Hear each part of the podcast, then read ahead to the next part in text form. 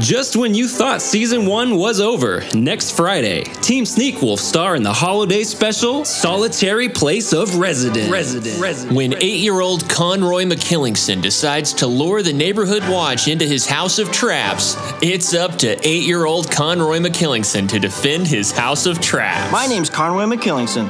I'm eight years old and I can read. Oh, big deal. Yeah, I can read too. More than you. Ow, little brat just shot me. I got more where that came from, cat brain. You know what?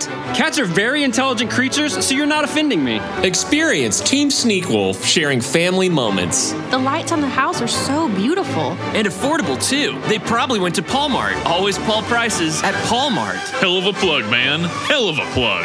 Next Friday, the 21st, tune in to Scare Fighter 3's holiday special, Solitary Place of Residence. That's one big ass snowman. With celebrity guest Toka the Turtle from Teenage Mutant Ninja Turtles 2 Secret of the Ooze not appearing in this episode. Mama!